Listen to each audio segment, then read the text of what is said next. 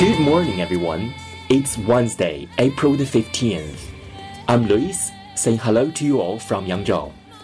大家周三早上好，今天是四月十五号，我是 Lewis，在扬州给大家晨读。今天的中国文化特辑跟大家聊礼仪 （etiquette），e t i q u e double t。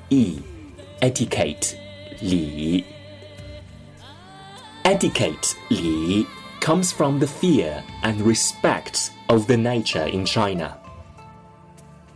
We find older forms of Li from heaven, earth, and nature. Li represents the authority of emperors who is given by heaven. Li also represents hierarchy.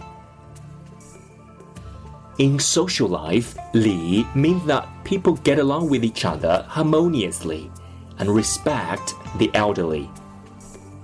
Li comes from the heart of people.